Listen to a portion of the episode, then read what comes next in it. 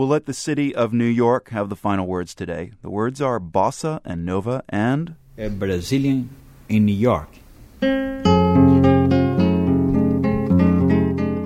There are some things that the late Brazilian guitarist and singer composer Luiz Bonfá would still recognize in the city today. His 1959 recording of this song, inspired by New York, does seem to capture the sound of the city then and now. The people cross the street. Here's something else Bonfá would relate to the cosmopolitan face of the city that, despite ups and downs, still attracts people from across the planet, including another Brazilian guitarist who now makes his home in New York, Mauricio Pessoa.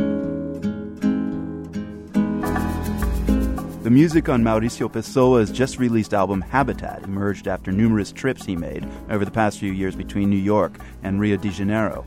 Pessoa arrived in New York two and a half years ago to attend the Juilliard School of Music. Like so many people who dream of making it in New York, Pessoa had his New York City goal. Juilliard, where he recently graduated from, was great, but Pessoa's dream when he came to New York was to record an album there.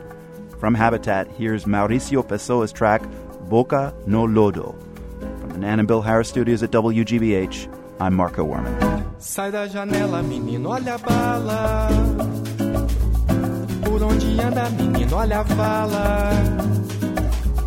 Sai do colégio, mal escreve, mal fala.